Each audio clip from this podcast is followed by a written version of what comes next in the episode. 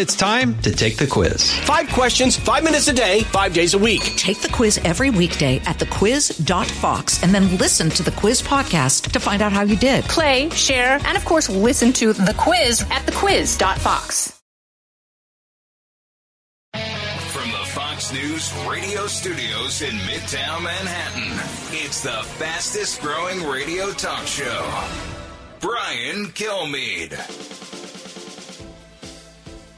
Hi, everyone. Welcome to the latest moments of the Brian Kilmeade Show. So glad you're here. We're going to talk about the uh, our our great soldiers, men and women that have fought for us in the past and fighting for us now. Uh, with Ryan Manion, president of the Travis Manion Foundation, and has dedicated his life to supporting our nation's military veterans and families of fallen heroes.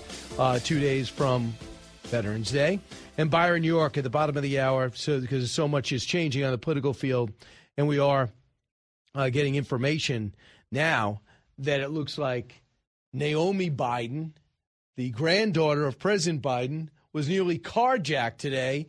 Freak, uh, it turns out the Secret Service had draw guns and fired shots but missed. The guys got away. Uh, we'll fire. We'll tell you what's going on in Washington. I mean, they're shooting uh, Washington commander running backs. They're shooting uh, president's granddaughters. When are they going to get the message that you have to prosecute crime? Let's get to the big three.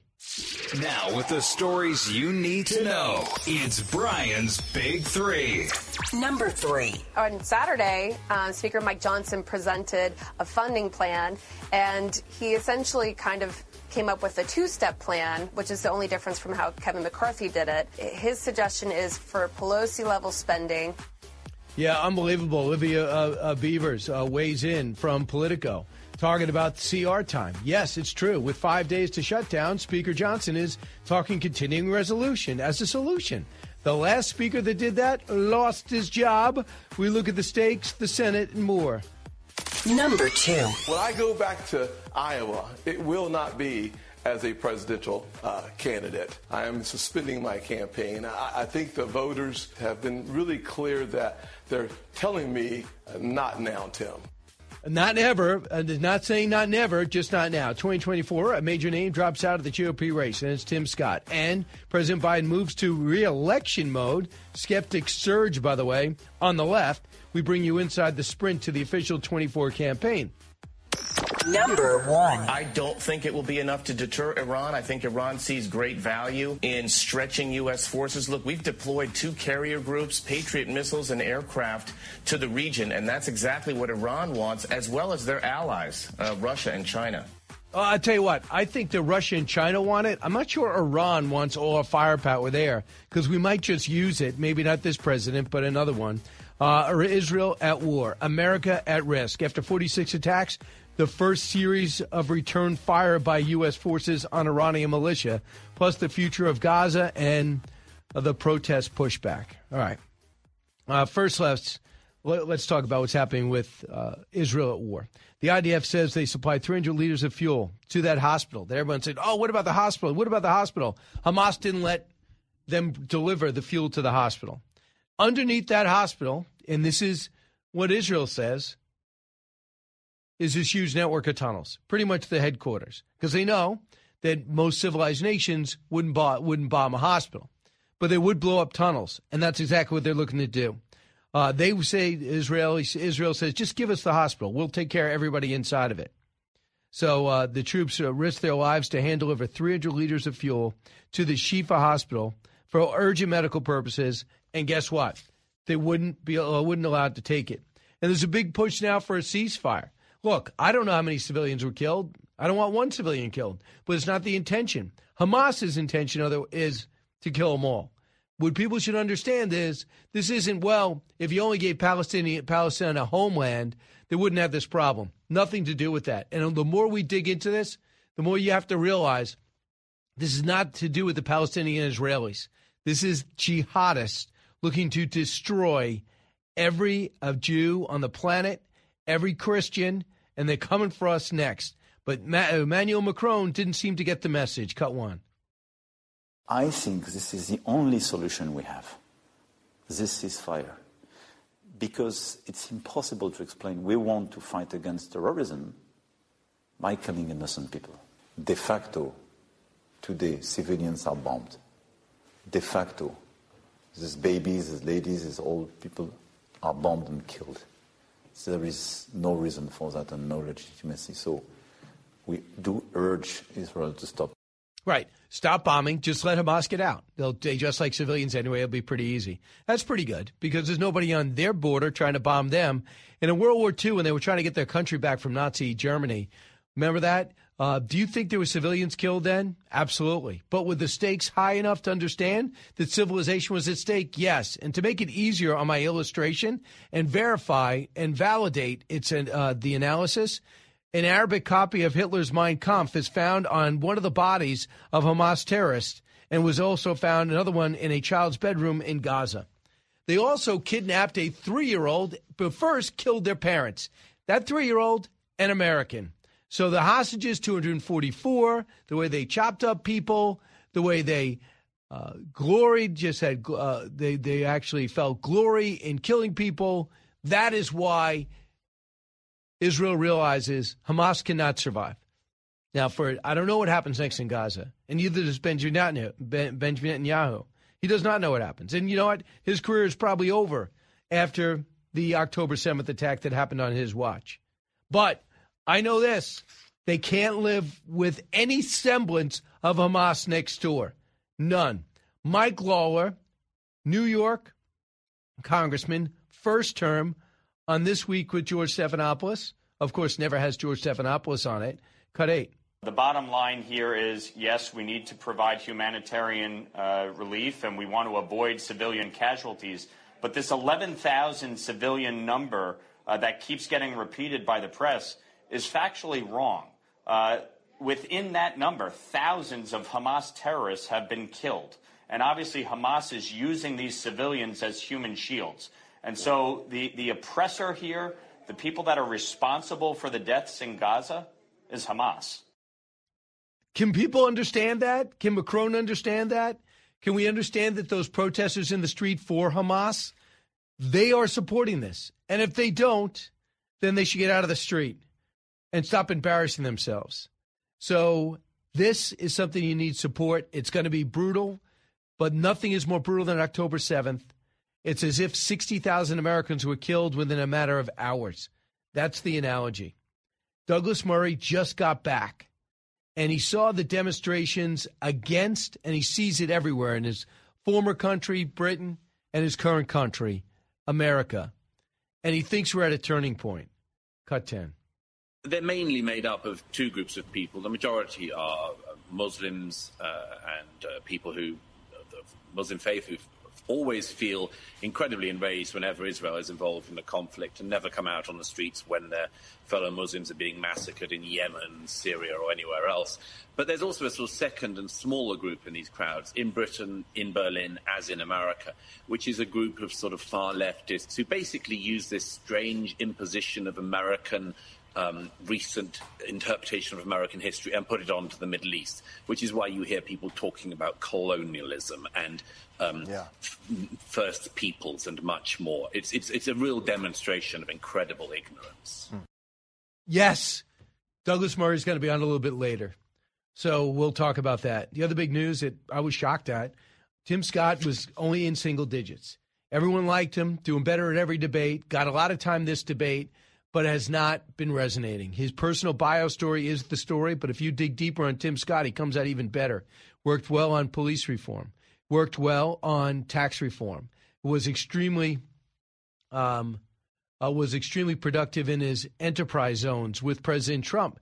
And he also was a great ally for President Trump when it comes to race relations. And he said, you know, sometimes he could be, the president could be a little ham handed, but he was far from ever racist good friend. I think that he is definitely eligible and would be a good choice as a second, as a running mate if Trump gets the nomination. But uh, for the most part, he's done. Why? He had money, but he didn't have polling. And if you can't get on that stage for the debate, that's why I think that uh, Doug Burgum's probably gone. Because even though he's got the money and he's got a great job and he's got people that know him, love working with him, I just don't see it. So Trey, I just texted Trey Gowdy. He thought that Tim Scott was eventually going to drop out because he wasn't resonating. He doesn't want to spin his wheels, but was shocked when he heard this last night on his show. Cut 25. One of the things I would recommend to every single American, I know it's not possible, by the way, if you ever want to love your country more, run for president.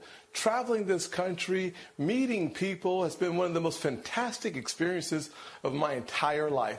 I love America more today than I did on May 22nd. But when I go back to Iowa, it will not be as a presidential uh, candidate. I am suspending my campaign. I, I, think the voters uh, who are the most remarkable people on the planet have been really clear that they're telling me uh, not now, Tim.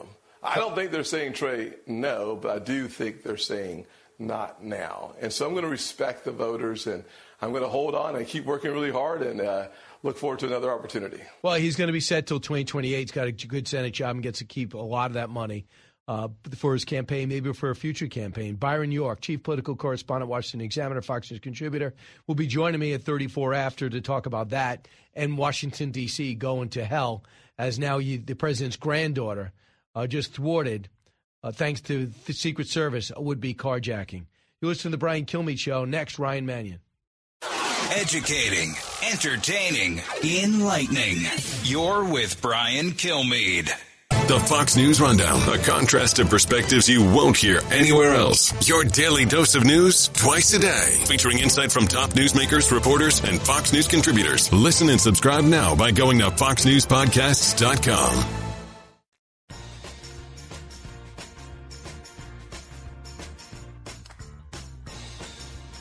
From his mouth to, to your ears, it's Brian Kilmeade. Ryan Manion is the president of the Travis Manion Foundation and has dedicated her life to supporting our nation's military veterans and families of the fallen heroes. She does it in honor of uh, her brother, uh, First Lieutenant Travis Manion, uh, U.S. Marines, who made the ultimate sacrifice in Al Anbar province of Iraq while drawing fire from his wounded comrades. That was back in April 29, 2007, and there's still firing going on there today. Uh, Ryan Manion, welcome. Thanks so much, Brian. So, Ryan, first off, what does uh, Veterans Day mean to you this weekend? You know, I come from a, a, proud heritage of veterans. My dad, my grandfather was a, um, a part of the Army Air Corps. He was a navigator on B, B-17s. My dad is a retired Marine Corps colonel. Of course, my brother uh, was a first lieutenant in the Marine Corps. And so we have a, a proud heritage of military service in my family. And I think – you know, Veterans Day and Veterans Day weekend is a time to remember that and, and honor those sacrifices and that service. And, you know, I just have a deep appreciation for anyone who steps forward mm. to hmm. serve and protect our country. Why'd your brother join? I mean, you know, I'd like to say that that uh, we we look at it now. You know, of course he was in embedded with the Marine Corps tradition. We grew up in a military family, born on military bases. So I think, you know, just being around uh, these proud Marines and seeing their service, it, of course, mm. uh, it was what eventually led him to joining the Marine Corps. Ryan, can you bring me back that day in 2007? Tell our audience uh, what your brother did. Sure. On uh, April 29, 2007, my brother was out on patrol with his team of Marines. Uh, they were ambushed, and um, two of my brother's teammates were were hit. My brother exposed himself to enemy fire twice to pull his two wounded teammates to safety, and um, he exposed himself for a third time to push back the enemy. And it was at that time that uh, he was shot and killed. He was the only member of his patrol that gave his life that day and received a Silver Star for his actions. And you know, the last last sentence of his citation reads that his deliberate actions ultimately saved the lives of every member of his patrol. And so we have a deep sense of pride for what he did and what he represents uh, to this greater military community. So last year, you authored the book, The Knock at the Door Three Gold Star Families Bonded by Grief and Purpose. Uh, so you launched that book. What was the feedback you got? The feedback has been tremendous. You know, I wrote that book with uh, Heather Kelly, who lost her her husband uh, Robert Kelly, uh, General Kelly's uh, daughter-in-law, um, and you know we've traveled around the country just making sure that people understand what a Gold Star family is first and foremost, because the fact of the matter is, is most people don't know. And um, bringing education to that, but also making sure that people understand that you know we got a literal knock at the door where Marines came to our door to to share with us the worst news of our life. But the fact of the matter is, is that every single one of us is going to get a knock on the door. Uh, maybe it's not going to be in the same way we got it, but there's going to be a moment that changes the course and the direction of your life and you know, we wanted to share our story to share with others how you can be prepared for when right. those moments hit. Ryan Manion talking about uh, the men and women who serve, uh, her, her brother in particular. You've also launched a podcast. When that pod, when you open up and you talk to different people, how damaging was it the way we left Afghanistan for the men who sacrificed so much there? I know your brother died uh, in Iraq, but still, it's uh, so many did both. Uh, yeah, you know, the withdrawal in Afghanistan was a colossal disaster. I, there's no other way to put it. Um, I have had the unique opportunity of I had friends over there, Afghans, who now live in my small town in Pennsylvania, a couple miles away, and to watch the devastation that was brought on to the Afghan people for this commitment. And, and what it gets back to for me honestly is we made a commitment to our Afghan allies. And we did not honor that commitment. Well, certainly our government did not honor that commitment. I think there were a lot of well meaning groups and individuals and our service members that wanted to honor that commitment, but it wasn't done. And uh, it's a stain on the 20 years that we were there uh, trying to help the Afghans and, and what is happening there right now. You know, it's it's gone and past, but what is happening with the Afghan people now is is terrible to see. They are living in refuge. They can't work. Their rights have been stripped away, and they're living in fear. And and then we have 80,000 or 60 or 80,000 Afghan refugees over here that are still fighting to just get the the privileges um, to obtain citizenship here, and it's a bureaucratic nightmare. Um, I could go on and on, but it, it, it was a sad sad time right. for our nation's history. I just worry, I worry about the people that sacrificed uh, and have some wounds, visible or, or, or, not visible, and that feel as though it wasn't worth it.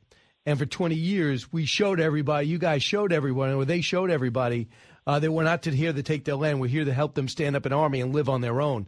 And for 20 years, women had actual rights. Uh, and to, to, to leave that behind is insane. I just hope people listening right now do not think their sacrifice uh, was worthless because it, it means a lot. You can't control what, what idiotic decisions politicians to make. Your final thought on that, Ryan? Yeah, I think at the end of the day, our men and women who raise their right hand, they're not sitting around the table making those decisions, but they're the ones that are ready to carry out every mission that's given to, given to them. And so, you know, our government has a an obligation to make those decisions wisely and to do the right thing. And, you know, that wasn't done the right way, and it's a shame. But um, again, none of our service members over this last 20 years served in vain. Their service meant something, and we should all be so very proud of them. Right, and they're being called to action again. We lost five over the weekend just in a training mission, nothing routine about it. In flight uh, refueling on a Black Hawk, we lost, lost five.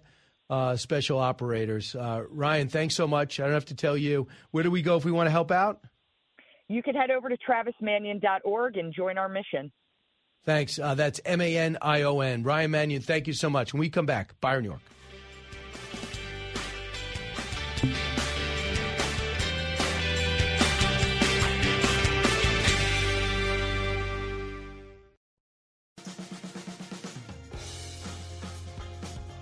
A talk show that's real.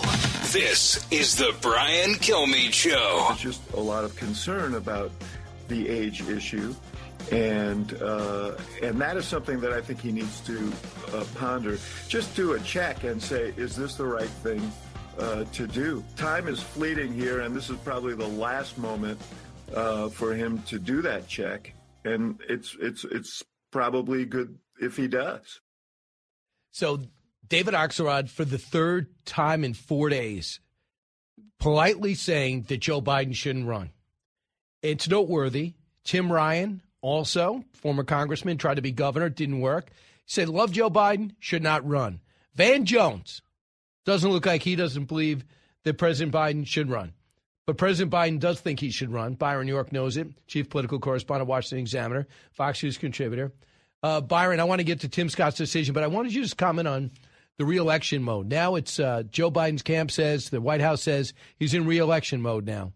What's your reaction? Because the voices on the left are pretty pretty stark.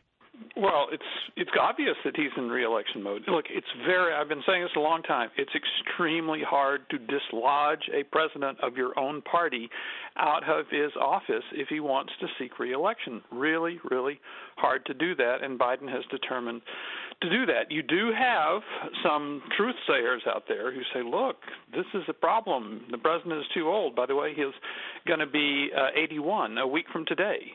Um, so you, I'm not sure if you've seen it yet. There's kind of a, a devastating piece in Politico about uh, Biden today. Almost all of the piece is talking to Democrats about what Biden needs to do. He needs to do this, he needs to do that, he needs to hire this person or that person. But in the in the beginning of the piece, uh, it says 2024 will be an extraordinary election. It demands extraordinary measures. That's in part for reasons Biden refuses to accept his capacity to do the job. The oldest president in history, when he first took the oath, Biden will not be able to govern and campaign in the manner of previous incumbents. He simply does not have the capacity to do it, and his staff doesn't trust him to even try. Wow, that wow. is uh, that is a that's the fact. That is the fact we are facing um, in this uh, campaign, and the rest of the article I should I want to make clear is a lot of Democrats offering their advice about how to reelect this man they know is not up to the job. Which is crazy. Did you watch him on the wreath ceremony over the weekend on the Tomb of the Yeah. Unknown Soldier? Yeah. I mean, he walked Well, we- out. He sits there. He comes back. He looks at the soldier. The the, the, uh, the soldier points has to point them back to the line. we look we see this every day. Um, any american who has an aging relative and that's probably most americans uh, has seen you know the aging relative just slow down in front of their very eyes. Doesn't mean they have dementia doesn't mean they have alzheimer's they're just slowing down and they're no no longer able to operate at the level they did before. That's clearly what's going on with the president. You see it every day, and it's the one thing in life that you can predict will not change. He's not getting any younger. So um, we'll we'll see what happens because, like you said, if he if he wants to run, he's going to run. He does not have to debate, but he does have a lot of different parties getting in. Cornel West not on the Green Party. Jill Stein is. Cornel wants to keep running. RFK is out there again, twenty two percent among independents. And then you have the no labels looking for somebody like uh, Joe Manchin, Governor Huntsman, or Well- or Larry Hogan. I have to say um, that we're talking about Biden right now, but we know that a lot of Americans uh, are absolutely dead set on Donald Trump never being president again. And what's really extraordinary about this campaign is when you ask Americans, you know, what are your feelings about the upcoming 2024 campaign and Joe Biden Donald Trump rematch? You know, are you excited? Are you uh, eager to get to work? Are you hopeful? And the the answer that wins is dread. Dread. They don't want this choice. What that means is there has never been a better time for a third party candidacy. Now, they don't work. I mean, the, the, his, in, in living memory, they, they just don't work. Um, but given the public mood, there has never been a better time. And I think you've seen numbers from Robert F. Kennedy Jr. Um, that are are very impressive. Not that he's going to win, but that he's certainly be a big factor in the race. Absolutely. Uh, we'll see. I mean, I'll tell you what, the, Trump is beating him on almost every uh, battleground state and almost on every issue. So the question is would abortion overwhelm it? And would people's dread for Donald Trump change things? And Yeah. here's the question, Byron. And, and, you know, Donald Trump's got flaws. But to overstate them on a daily basis is maddening. And I'm saying we know it's going to be the way it's going to change the world. If you elect Donald Trump, uh, the world will change. You're electing Hitler, and sure enough, I look at media. I coming up here. Joe Scarborough and Jon Meacham directly equate Trump's vermin speech to Nazism. Yeah. Already, Nazism already. Well, that's been going on for quite a while, and I, and I have to say, um, the two issues that matter the most right now factors are Biden's age and the cost of living, uh, the result of the, infl- of the inflation that came when Biden became president. Um, those are the two biggest animating issues there. And the only way Democrats cannot come out and say, "Oh, the economy is really good." You know, all that all that um, that uh, anger and, and, and insecurity you felt going to the grocery store. You know, you didn't really feel that. The economy's doing great. They cannot make that argument. All they can do is talk about the threat of MAGA. And I think you're going to see just a full blown fear campaign. Nothing. We're not seeing any of it right right now so far. If Trump is the nominee, which is not guaranteed, but if he is, uh, I think you're going to see a a, a fear mongering campaign about Trump, and not just about Trump, because if Trump is the, not the nominee, they're going to call whatever, whichever Republican is the nominee, they're going to call them MAGA and a Trump light and all of that stuff. So I think that's the only way, only way Democrats can win the election. Well, you know, it's interesting because I know you're right. Because look at the way they went after DeSantis initially. Uh, yeah. and, and they would and remember. I will never forget the way they vilified Mitt Romney.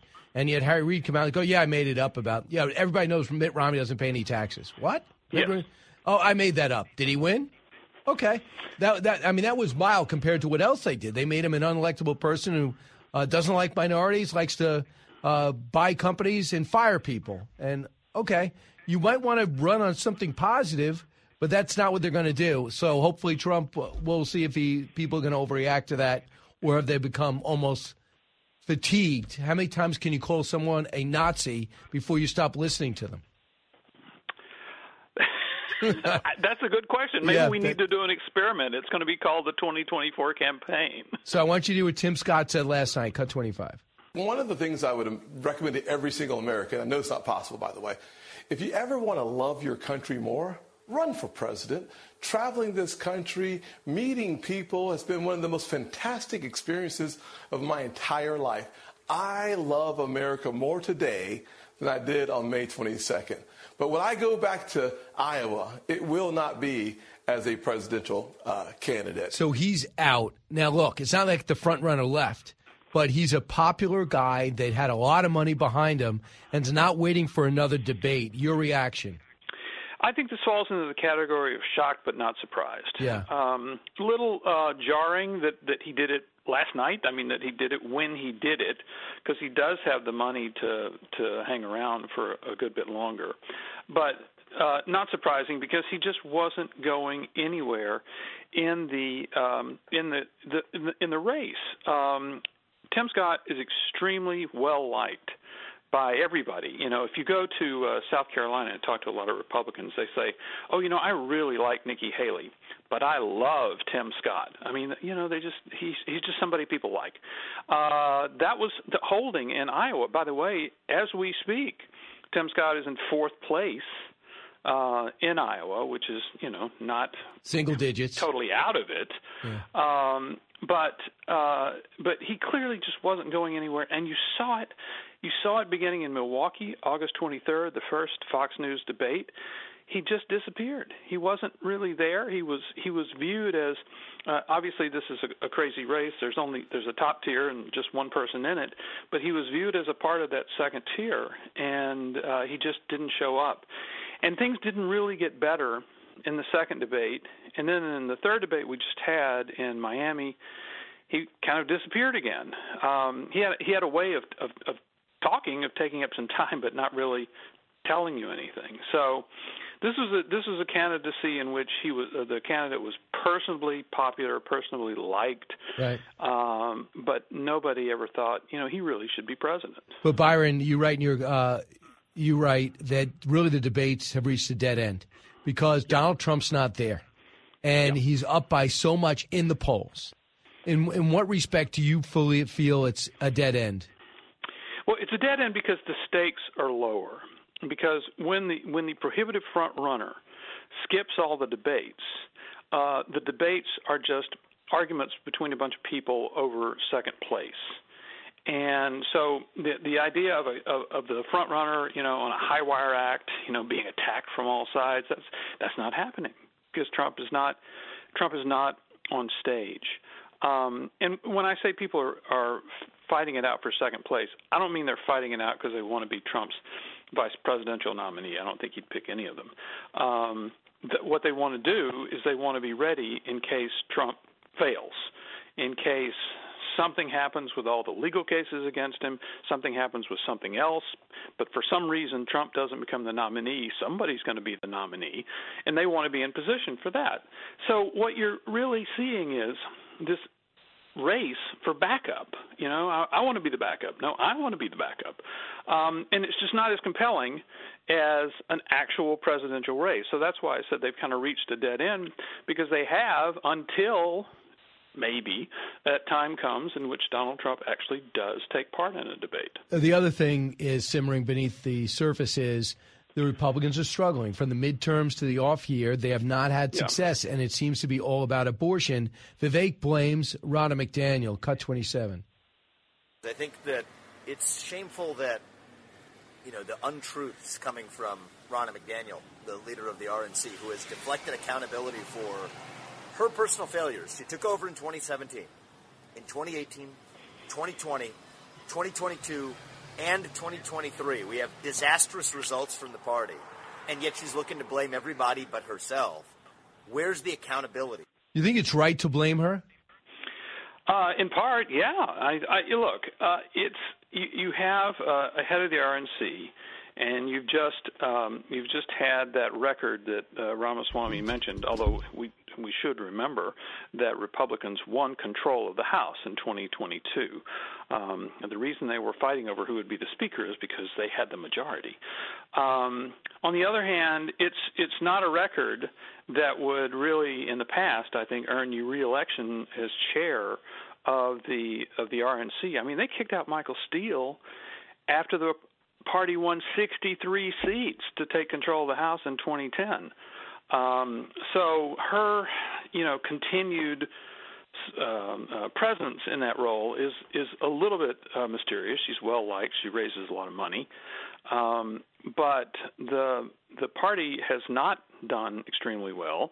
Abortion is a problem, and God knows that is not Ronna McDaniel's fault. I mean, this is this, there's this huge situation in which conservatives had for two generations tried to overturn Roe v. Wade and clearly had never really planned for what would happen if they succeeded. It's the biggest dog that caught the car problem in the history of the world that they just didn't they didn't really think about what would happen with the abortion issue after Roe was struck down. So, uh, is is Ron McDaniel like the biggest single factor in all this? I don't think so. I was surprised by Ramaswamy's personal attack on her. On the other hand, uh, I would not be surprised at all if the Republican National Committee chose a new chair at some point, because that's generally what they do when the party uh, has not had a good record. Harmeet Dillon was the only one to run against her. Yeah, yeah, and and it, it wasn't even close. So um, what what can you say? I think you know if Trump becomes the um, uh, the nominee, then you know we'll see have to see what the nominee he becomes the face of the mm-hmm. party, um, the official face of the party, and we'll have to see what what happens. Ironically, perhaps in my view, the celebrity would actually get reelected if he does get reelected. He would get reelected on his policies, because the thing that's making Donald Trump seem uh, seem right to many and maybe open uh, to to independents or undecideds is that from the border to the economy to international relations uh, to interest rates on down, everything seems to have been better under Trump. Yeah. That is the absolute uh, bedrock under these results that we had from the New York Times poll of the six swing states in which Trump is leading Biden in five of them everybody said that things were better when Trump was president. They've gotten worse since Biden became president. And other than uh, abortion, they don't trust um, uh, Biden to do to handle anything better than Trump. Uh, so, and, and if you go to Trump's events, that is his fundamental message. You know, in, in news coverage, you only get some snippet of yeah. this or that, but his fundamental message was things were good when I was president. They've gone to hell since Joe Biden became president. elect me and I'll make them good again. I mean, that's his fundamental Right. appeal. And a lot of voters accept that. And it's not theory. You could point to the record. So, Byron York, always great to get your instant analysis on this breaking news. Appreciate it. Thank you, Brian. You got it. 1 408 7669. I'll come back with some thoughts and hopefully your phone calls. Brian Kilmeade Show. Diving deep into today's top stories, it's Brian Kilmeade.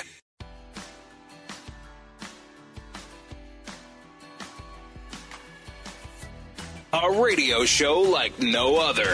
It's Brian Kilmeade. I'm Lester Holt, and welcome to the Republican Kids Table Debate. Mr. Scott, anything you'd like to add? I have a girlfriend. Okay. Uh, listen about her. She is real, and I know her, and she is my girlfriend, and we met through dating. And for her, I feel a real sense of human love. Got it. So that was uh, the cold open, no doubt about it. Uh, they used the debates and had Trump walk out there. I'll tell you, I like this guy better than Alec Baldwin, but they took a shot at Tim Scott, who is now out. So let me see. Let's take a look at the debate stage. You got, for sure, DeSantis, for sure, Haley. I assume for sure Vivek. I assume. So yeah, here's who's in. So Nikki Haley, Vivek is in. So is Vivek, Nikki, Ron DeSantis, Donald Trump. The question is, you have Chris Christie and Doug Burgum. Uh, Burgum is not getting anything, but the polling, it looks like Christie's there. The money goals, and Christie runs a tight ship. The question is, will Democrats and other people that just Chris Christie's just great in these debates. He- I don't care if you're voting for him or not. I don't care if you dislike him. You cannot tell me that he does not add to the debates and can't handle any topic. Just was over in Israel. Prior to that, went to meet with Zelensky over in Ukraine. So I think that if Chris Christie gets the dollars, I think a lot of Democrats will pour some money into Christie's campaign because they want to see him to stay on there to see if they can last as long to get Donald Trump back in. Because Governor Christie goes after Trump a lot, but he actually has a real broad swath of things he knows. Hey, go to briankilmeade.com. You can order my new book, Teddy and Booker T.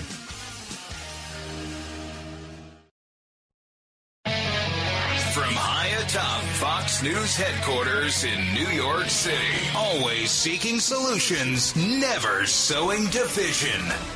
It's Brian Kilmeade. Hi, everyone. Welcome to the latest moments of the Brian Kilmeade Show. So glad you're here. Michael Goodwin standing by. I come to you from 48th and 6th in Midtown Manhattan. Heard around the country, around the world. We know the big trial for Trump is on today, the civic, uh, uh, the civil trial, and it's a joke. You know how I feel about it. I think you probably feel the same way.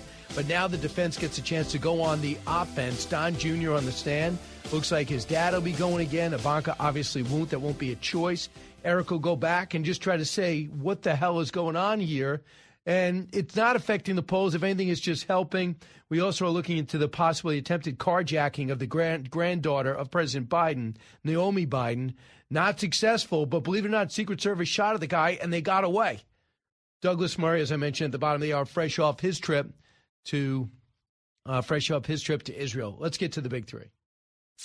Now, with the stories you need to know, it's Brian's Big Three. Number three.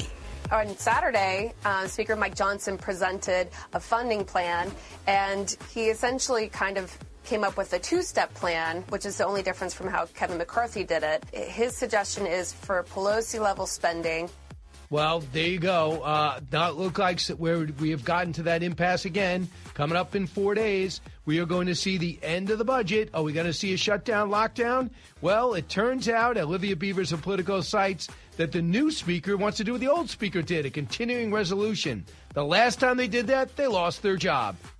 Number two. When I go back to Iowa, it will not be as a presidential uh, candidate. I am suspending my campaign. I, I think the voters have been really clear that they're telling me 2024, a major name drops out of the GOP race, Ted race, Tim Scott. Biden moves to re-election mode. Skeptics surge. Number one. I don't think it will be enough to deter Iran. I think Iran sees great value in stretching U.S. forces. Look, we've deployed two carrier groups, Patriot missiles, and aircraft to the region, and that's exactly what Iran wants, as well as their allies, uh, Russia and China. There you go. Israel at war and America at risk. After 46 attacks, we have a series of return fire attacks over in Syria. We blew up a training area and we blew up a depot. Will they get the message? Uh, that was Dan Hoffman. Michael Goodwin joins us on New York Post uh, columnist. So, Michael, we finally hit back 46 attacks, uh, countless TBI complaints from the troops after the explosions, been knocked out by, we think, mostly missile defense, some of them one way drones. But for the most part, they tried to send a message. So far, no return fire. But after the first retaliation, there were four attacks. Your reaction to for what's happening in Syria and Iraq to our guys? Well, Brian, I think uh, if we step back from the tit for tat kind of approach to this, I think what we're seeing in the region is a real move now by all of the bad guys against Israel and the United States. Um, it seems it seems to me that, for example, uh, Hezbollah in the north of Israel has stepped up uh, over the weekend its uh, missiles and rockets into Israel. So that that front is heating up. Meanwhile, while you still have the main the main story in Gaza uh, with the Israeli uh, Defense Forces, uh, but when you see these ancillary groups around the fringes, the Houthis in Yemen, for example, uh, and in Syria, when you see them chipping in uh, to to fire at America and uh, and our bases and our service people there, it says to me that this is not this is not over. This could go either way, and it seems to me that they are pushing, pushing, pushing in a way that forces us to respond because if we don't, they will just keep upping the ante. So we've got to respond and at least test, you know, let them know we're capable of wiping you out uh, if we really want to do it. So don't don't play that game. You know, the the, the old Clint Eastwood. You know, uh, make my day. Uh, but I I think Biden has been too cautious. I understand you don't want to uh, inf- inflame these things further, but at the same time, unless you respond in a forceful way, yeah. they're going to keep uh, pricking at you and trying to test you and embarrass you and maybe hurt your your service people. Uh, they're going to they're going to raise their profile until we smash it. That's my fear that they are not going to stop until we stop them. Right. Uh, I don't think there's any question about it. And I think now that he's getting some pressure because he's seeing that his Muslim base, his uh, his left wing base, his Palestinian base, pro Hamas base, is starting to question him. Uh, and he's actually doing the right thing. So, again, splitting the difference. Listen to Jeh Johnson, his Homeland Security Secretary, on Meet the Press yesterday, cut six. If the reporting is to be believed, uh, civilian deaths in Gaza are about to become 10 times the number of mm. Israeli deaths on October 7th. Uh, Prime Minister said that the Israeli Defense Forces are not targeting civilians. Of course, they're not targeting civilians. No one really believes that they're targeting civilians. However, you can target the enemy, the terrorist, and have a callous disregard for civilian deaths and violate the laws of armed conflict. And that's the rising concern across the across the globe right now. I give the administration, the Biden administration, a lot of credit for firmly standing behind Israel right after October 7th, but also publicly and privately uh, warning the government of Israel about civilian casualties, about yeah. possibility. Of- so that's what they're doing. Yeah, well, they've been asking them to pull back, but I don't think they fully understand. There can't be a tomorrow with Hamas. And and also, uh, Jeh Johnson is usually more sensible than that. I agree. Um, and uh, look, Israel can't win in the court of public opinion. Uh, and so this idea that if you just if Israel just behaves better, anti-Semitism is not about Israel behaving. It's not about the Jewish nation's borders. It is about Judaism. It is about Jews. And that's what the world is facing. And I think that what America needs to do is remove the daylight between the United States and Israel. Israel is fighting a war of survival. This is not this is not adventuresome. This is not a cowboy thing. They are fighting a war of survival. And the world, of course, much of the world, is happy for that. It would love to see Israel wiped off the map. You know, someone sent around, Brian, something over the weekend about the number of deaths in Darfur, the number of deaths in Ukraine. Uh, why they, they dwarf anything that's happened in Gaza by by ordinary 10, 12, 15 times. And yet only no one is saying Ukraine shouldn't fight back. No one is questioning how many Russians Ukraine kill. They're practically celebrated in the New York Times. But when Israel fights back, when Israel uh, looks like it's about to win, suddenly, oh no, no, we have to worry about the civilians. Well, the civilians are there because Hamas wants them there. This is how Hamas fights. And to, to pull Israel back is to give Hamas the victory. People, Hillary Clinton understood that in the beginning, but everybody gets worn down by this criticism. Thankfully, Israel is not worn down by it because it's got to eradicate Hamas. It's got to finish the job. And if it doesn't, it, there will be another October 7th and another and another. That's what this is about. This is mm-hmm. not the same tit for tat that happened every couple of years. This is a final battle that Hamas started and wants. And Israel mm-hmm. should give it what it wants, which is death. Right, but and the thing is that everyone has in the back of their mind the hostages. At least nine are American, one of which is a three-year-old whose parents were just killed. Think about how how uh, beyond evil these jihadists are. So think about that the next time they're protesting at the University of Pennsylvania or Tulane, which, by the way, is not Tulane students. I know that for certain. People coming from the outside, or Harvard or Yale or Columbia. Think about that. The other thing I'm heartened by is people like real estate billionaire Barry Sternlicht. I don't know him, but evidently he's upset. He's Jewish, and he can't believe these schools are supporting uh, Hamas. So he's given 50 million and going on a media campaign targeting uh, Hamas. And he wants the media, he wants the pushback, and he's putting his money behind it. Rather than just keeping these colleges from getting donations, take that money and put it to selling the real story here. You know, Brian, I, I think what has happened on our college campuses has been a, a very unpleasant shock to a lot of us. I mean, the, the raw anti Semitism that was apparently hiding itself in most cases is now front and center. It can't be ignored, and and you can't just put it back in the box. This is now a fact that's got to be dealt with. And I think for Sternlicht to do what he's doing, I mean, many many donors uh, are no longer giving to the universities. I I only give to my to my my school's baseball team because I played baseball, and so that's all I. That's the only donations I would make to my school.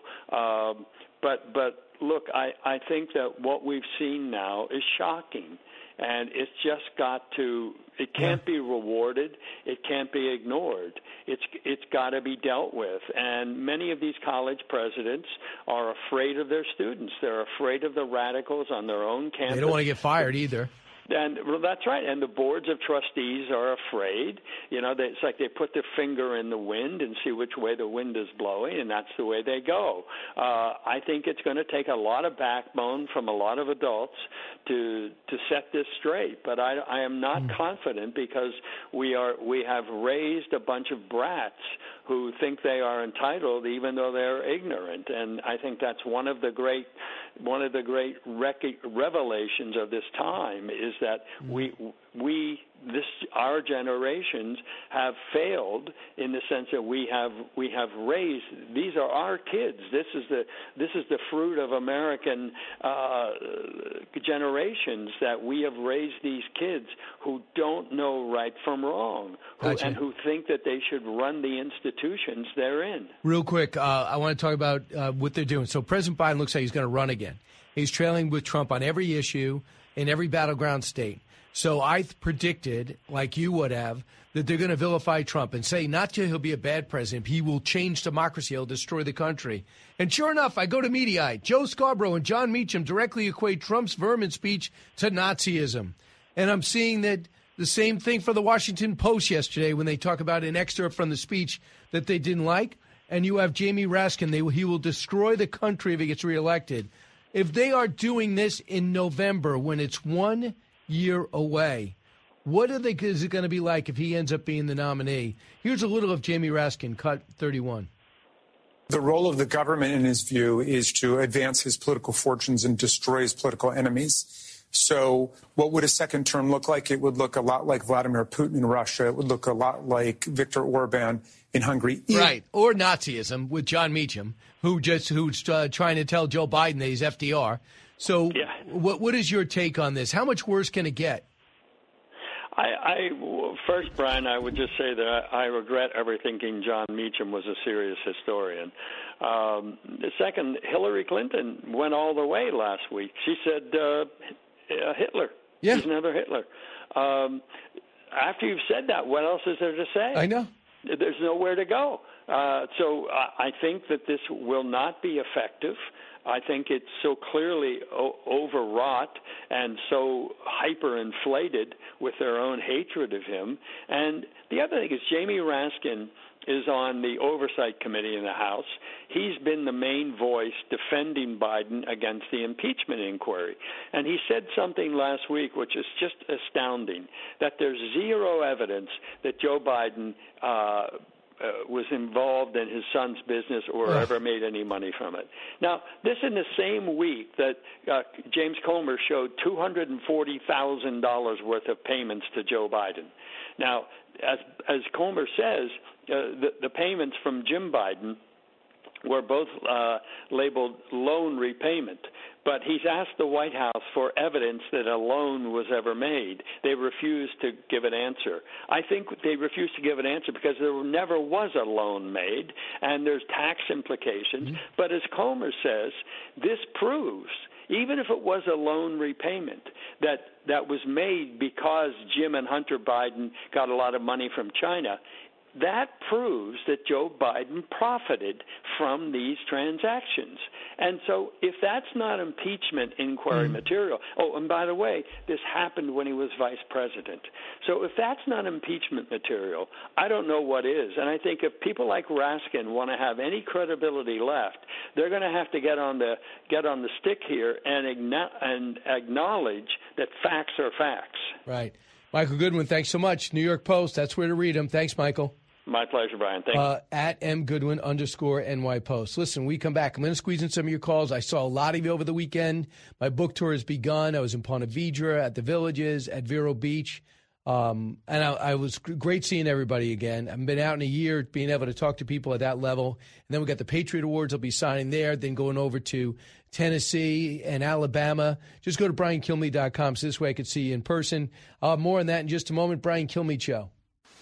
Coming to you on a need to know basis because, man, do you need to know. It's Brian Kilmeade.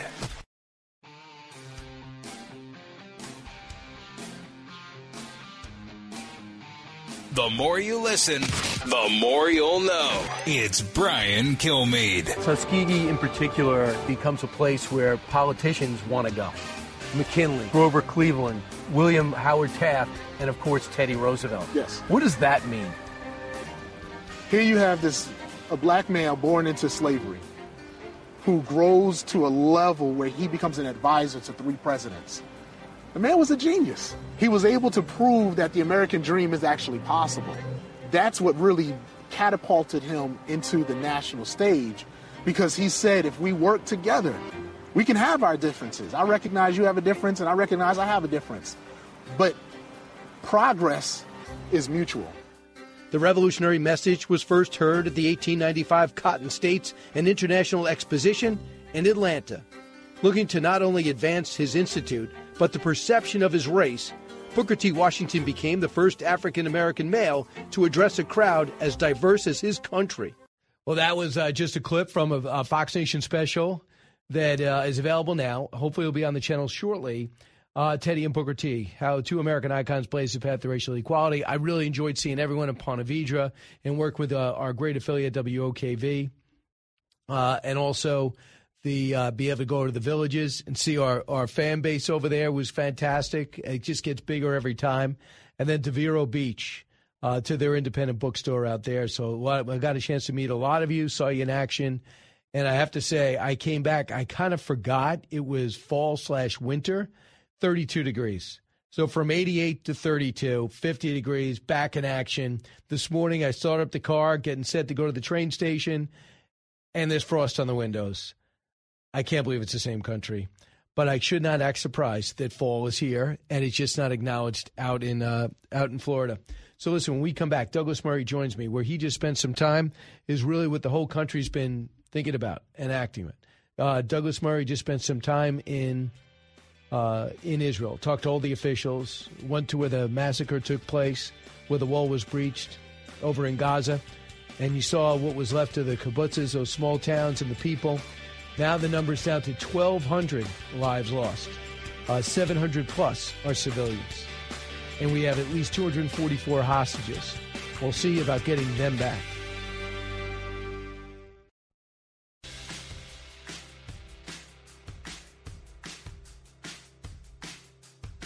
If you're interested in it, Brian's talking about it. You're with Brian Kilmeade. But those who uh, those who protest for Hamas, you're protesting for sheer evil. There are a lot of misguided people out there who don't, don't know the facts. You're talking to people who deliberately targeted civilians, who raped and murdered women, who raped, uh, uh, who, who, beheaded uh, men, who burnt babies alive, who kidnapped uh, little babies and, hostage and, uh, uh, and Holocaust survivors, you name it. These are the people that you're supporting. That is Benjamin Netanyahu, who's doing a lot more interviews these days. And over the weekend, uh, and he puts himself out there, and the, every interview ends this way: Are you going to take responsibility for what happened? A lot of people think his political career is over. The parliamentary system is not something we deal with, uh, but it's something that could collapse their government. But right now, it's all about coming together. That's what I hear. But what does Douglas Murray know? He's in Tel Aviv right now, Fox News contributor, best-selling author, National Review Institute fellow. Uh, his new book is The War on the West. His latest book is The War on the West. Douglas, I hear you're in traffic in Tel Aviv. That would be a prime target for Hezbollah, who I understand is ratcheting up the rockets. Yes, that's right. There's been more and more activity on the northern border in recent days, which uh, is obviously causing a lot of alarm. Israel is currently fighting, obviously, a very intense house to house battle inside Gaza against Hamas. Um, but of course, all eyes are also on the northern border, where uh, there has been, as I say, a, an increased activity, some uh, uh, anti-tank artillery, um, some uh, machine gun fire, as well as rockets, and of course that's a great concern uh, to the Israeli government and the people of Israel because uh, Hezbollah has tens of thousands of rockets stored there. They do, but there's a sense too. I imagine you tell me that Hezbollah is only going to get stronger and this country's at war, on a war footing right now. Is there a, is there any part of is the Israel IDF that thinks to themselves, should we just get this over with now? Uh, I'm sure there are, uh, and there's obviously a wide variety of opinion. Um, I think most people are grateful that the Northern Front hasn't opened up. Um, and uh, it's an interesting scenario because, of course, Iran has a great deal to do with the funding and arming of not just uh, Hezbollah but Hamas as well. It, seems that they haven't, as it were, tried to come to Hamas's aid by uh, making the situation harder for Israel by opening the northern front, but uh, that's sort of quite commonplace for Iran's behavior, which is that the revolutionary government, uh, you know, both uh, keeps proxies going and also sacrifices them as needs be. How would you describe everything, Douglas? You've been in war zones. You were just in Ukraine a short time ago. Well, you went and checked out the uh, the the side of the invasion uh, where the massacre took place. What could you tell our listeners? Yes. Well, I mean, I think that as I wrote in the New York Post uh, the other day, uh, the world really still needs to know a lot more and to realize a lot more about the horror that unfolded um, on the morning of the 7th of October. It was um, a, a, massacre, I think, unprecedented in recent history uh, for its barbarism, for its uh, scale, uh, for the sheer uh, sadistic glee that the Hamas terrorists took in in the most atrocious acts of evil.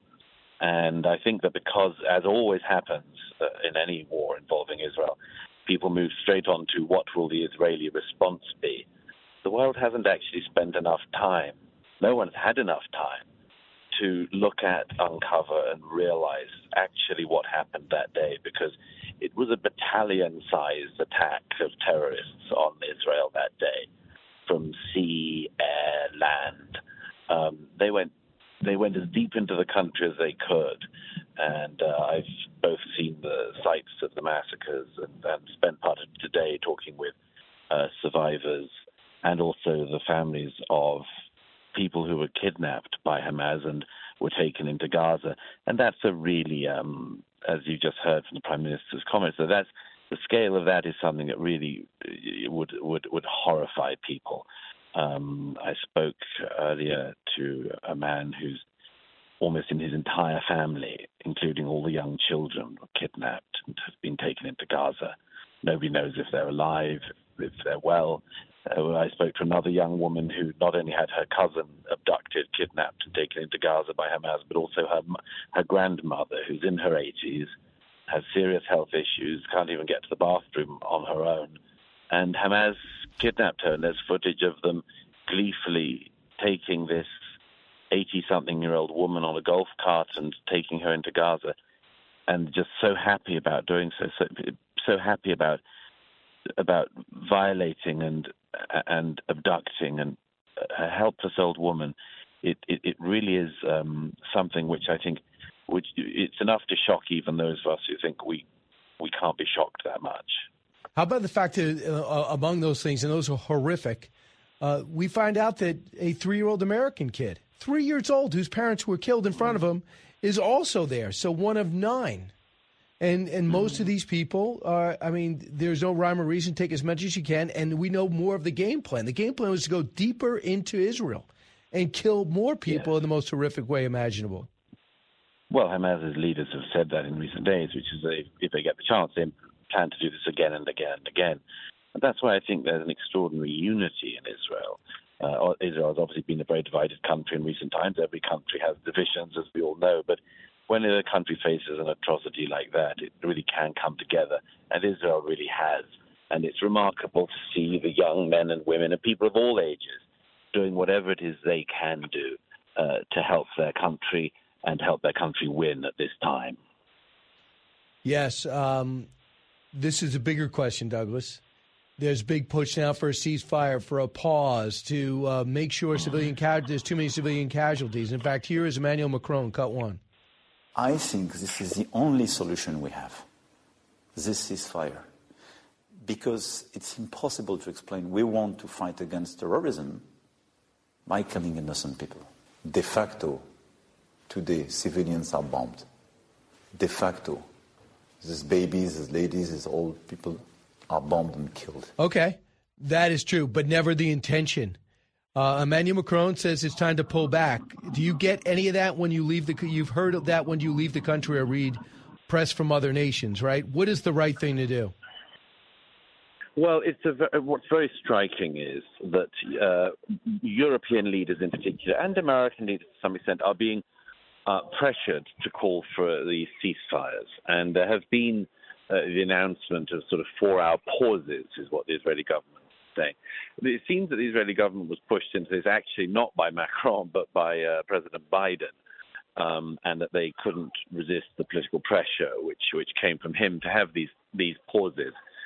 Um, what's striking about it, of course, is that the Israelis are trying to move in and put a stranglehold on Hamas in the Gaza and any ceasefire, any any let up of that is, of course, only going to help Hamas.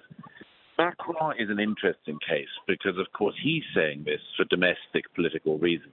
Don't forget, not only have they had huge protests on the streets of Paris and other cities in support of the Palestinians in recent weeks, but also, of course, Macron banned protests, and yet they went ahead. So uh, this is a, uh, um, a very, very tense situation for France, as it is for America.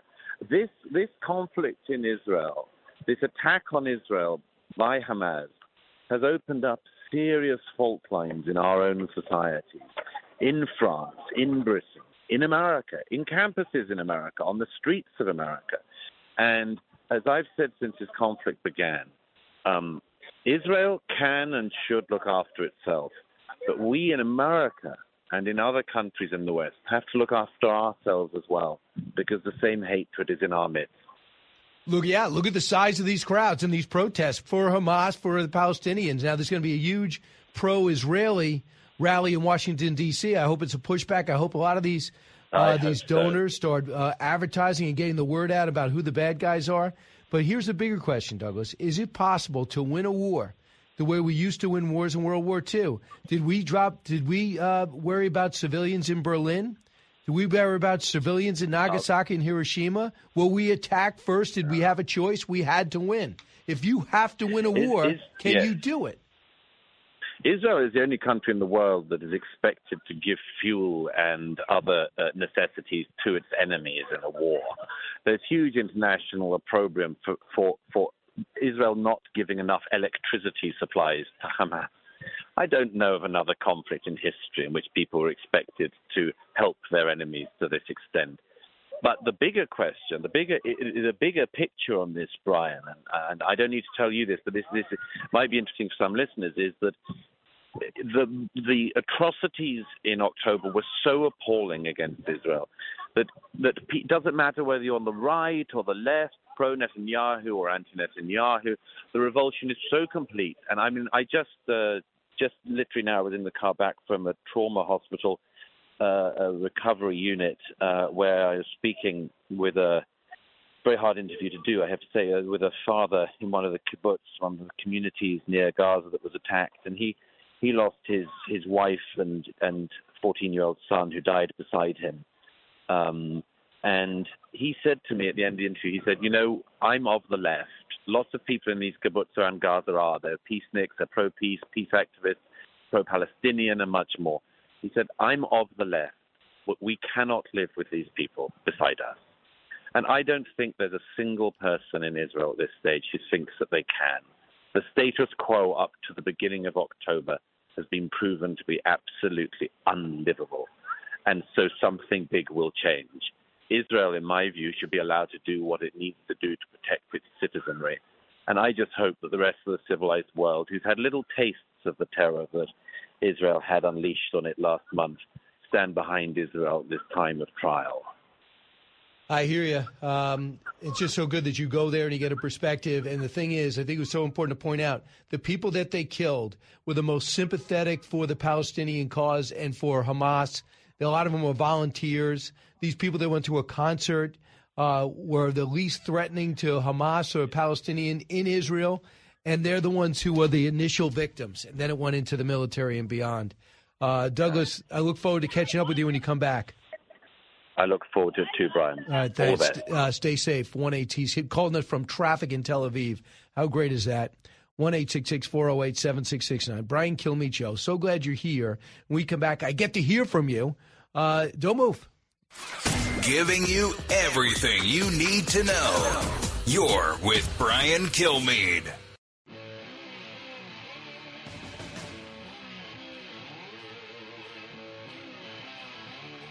Radio that makes you think. This is the Brian Kilmeade Show. After new polls show Donald Trump leading Joe Biden, Democratic strategists are calling Biden's reelection campaign a five alarm fire, which is scary for Biden because in a fire, you have to use the stairs. All right, that was one of the jokes that survived uh, to help our show get better on SNL. They mocked, of course, the Republicans, but you could always, my goodness, uh, that was a joke, but if you see the president, uh, listen, it was Saturday, so I don't think you could do it. But here you are, the tomb of the unknown soldier, and the president of the United States puts a wreath down and then totally loses himself. He stands, he walks away, he turns back towards the soldier. The soldier has to turn him back, then he goes way to the other side and then gets starts shaking people's hands after a brief pause. It's crazy that he's the president of the United States and wants four more years, and no one can really stop him. Here's Ron from WABC. Hey, Ron. How are you? How are you? Good. What's in your mind? So, So, as usual, I usually have something to say because it's education, education, education. The the fact of what our our university students are not being taught that they're coming out protesting along with other people that usually just come out to protest. But what happened with the million or so Muslims that are being concentration camp like kept and worked to death in China? Where were they when that was going on? And that's going on right now, as a matter of fact. as Yes. Muslims. And nothing is being said. Why aren't they? Are they not being told about it, or are they pro-China? Uh, what is going on, and why aren't they protesting about that? People are scared to death of China. Uh, and in, in our in our country, there's Uyghurs that come out. There are Chinese Uyghurs that come out here, and there are Muslims that come out. Very small numbers. No one brings it up anymore. You just took a whole group of people, Muslims, and you put them into concentration camps and made them convert. When we were over in Afghanistan and Iraq, if we had a if we had a Quran that was caught next to a garbage pail, it was a scandal. We had to apologize for it. We even had Gitmo. But yet these the Muslims have no problem. Saudi Arabia, no problem. You Chinese officials want to come over. Okay, how many Muslims? A million? Okay, concentration camps can't get out. Forced labor, organ harvesting doesn't matter. You're part of the hypocrisy. But Ron, people should understand. When we get into this debate, if you're at Thanksgiving and the people start engaging you that Israel should give the Palestinians a state, Hamas does not want a state. Hamas doesn't care about Palestinians. They are jihadists. They just want to kill. They want to kill everybody. They totally intimidate the Palestinians, even in the West Bank. So that's really important, the hypocrisy here. There's no purity of thought, there's no purity of mission, not by a long shot. And that's why when people say, okay, let's go to a ceasefire, they can cease fire and leave Hamas in place. Because do you know they turn down gas and energy to fuel their hospital? The IDF risked their lives, gets to the hospital, and it was turned down by Hamas. So don't say uh, Israel's got to show a little bit more heart when it comes to civilians. Here is Mark Short. He used to be the chief of staff for Vice President Mike Pence. Cut seven. I think there's urgency, and I think Speaker Johnson is uniquely positioned right now in a very uh, divided conference to help unite it and get that done. I don't know that I accept the premise, though, Kristen, your question, that the House Republicans and the people on the stage are in the same position as the Biden administration. I do think the Biden administration is getting weak kneed on this. I think it's concerning. There's never been, there's not been an attack in 80 years like this on the Israeli and Jewish people. We're seeing a rise of anti-Semitism like we have not seen, and yet the messaging is concerned about Islamophobia. I think that the reality is we need to stand with Israel right now. And I think the Republicans on that stage and Republican members of Congress are willing to do that. Yeah, and, and what he was initially talking about was the funding. Funding runs out November 17th. Biden wants them both coupled, Ukraine and Israel. Senator Schumer said he's putting together a spending plan that doesn't include either. Wow. And now you have the House who can't even agree on all their appropriations bills. I think they're up to seven. Uh, they need 10. Mike Lawler is somebody who just went over there, New York. He is in a tough blue district, but he's been so effective. I think it's a strong case for reelection. Here he is weighing in on ABC, cut eight. The bottom line here is yes, we need to provide humanitarian uh, relief and we want to avoid civilian casualties. But this 11,000 civilian number uh, that keeps getting repeated by the press is factually wrong. Uh, within that number, thousands of Hamas terrorists have been killed. And obviously, Hamas is using these civilians as human shields. And so the, the oppressor here, the people that are responsible for the deaths in Gaza, is Hamas. Yeah, no kidding. Uh, we got to keep that straight. I don't know why he can figure it out, nobody else can. Quick note uh, I'm going to be signing Teddy and Booker T over in, in Connecticut. Uh, I'm going to be doing that tomorrow. It's a pretty deep into Connecticut, actually, but a beautiful uh, bookstore, R.J. Julia Booksellers. Hope to see everybody there. I start signing uh, Madison, Connecticut, I should say. Uh, I start signing at 5 o'clock. And then I'll be in Brentwood, Tennessee, November 17th at 5. Chattanooga, Tennessee, right after on the 18th, November 18th, same same day. I'll go to Madison, Alabama after, Montgomery on the 19th, and Bayshore, New York on the 25th. Fox News radio studios in Midtown Manhattan, it's the fastest growing radio talk show. Brian Kilmeade. Hi, everyone. Latest moments of the Brian Kilmeade Show coming to you from Midtown Manhattan, heard around the country, around the world. This is really a hotbed of anti Semitism. I'm embarrassed to say that. Uh, somebody who's been working here for over 25 years and uh, live on Long Island where it's really not a problem. In fact, there was a rally for Israel yesterday. I have not heard a lot of that cropping up in New York City. It's been an embarrassment.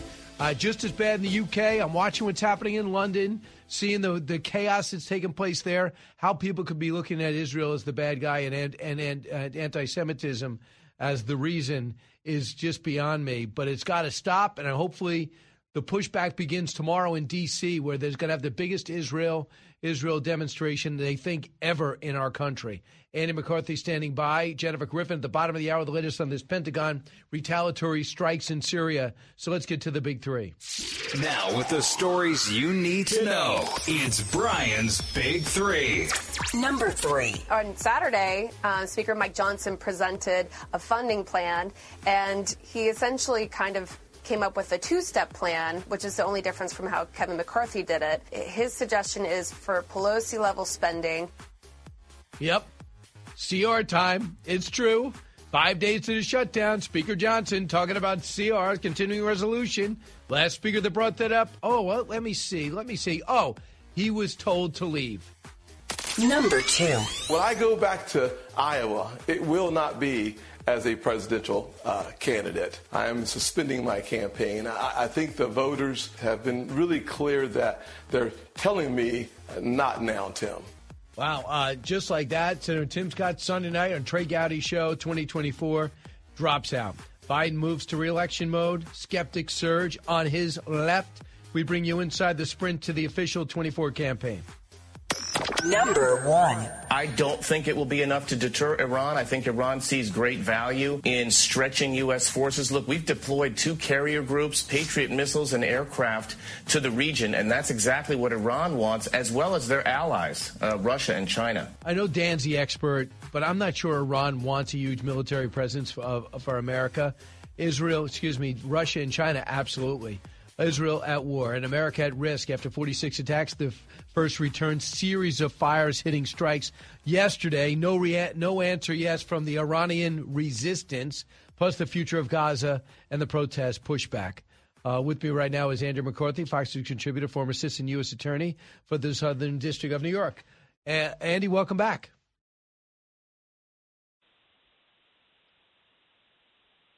Okay, Andy, can you hear me? Yeah, Brian, I'm here. Okay, great. So, Andy, uh, your your reaction tomorrow? There's going to be some pushback, pro-Israeli movement, uh, and uh, showing in Washington D.C. Way overdue, don't you think?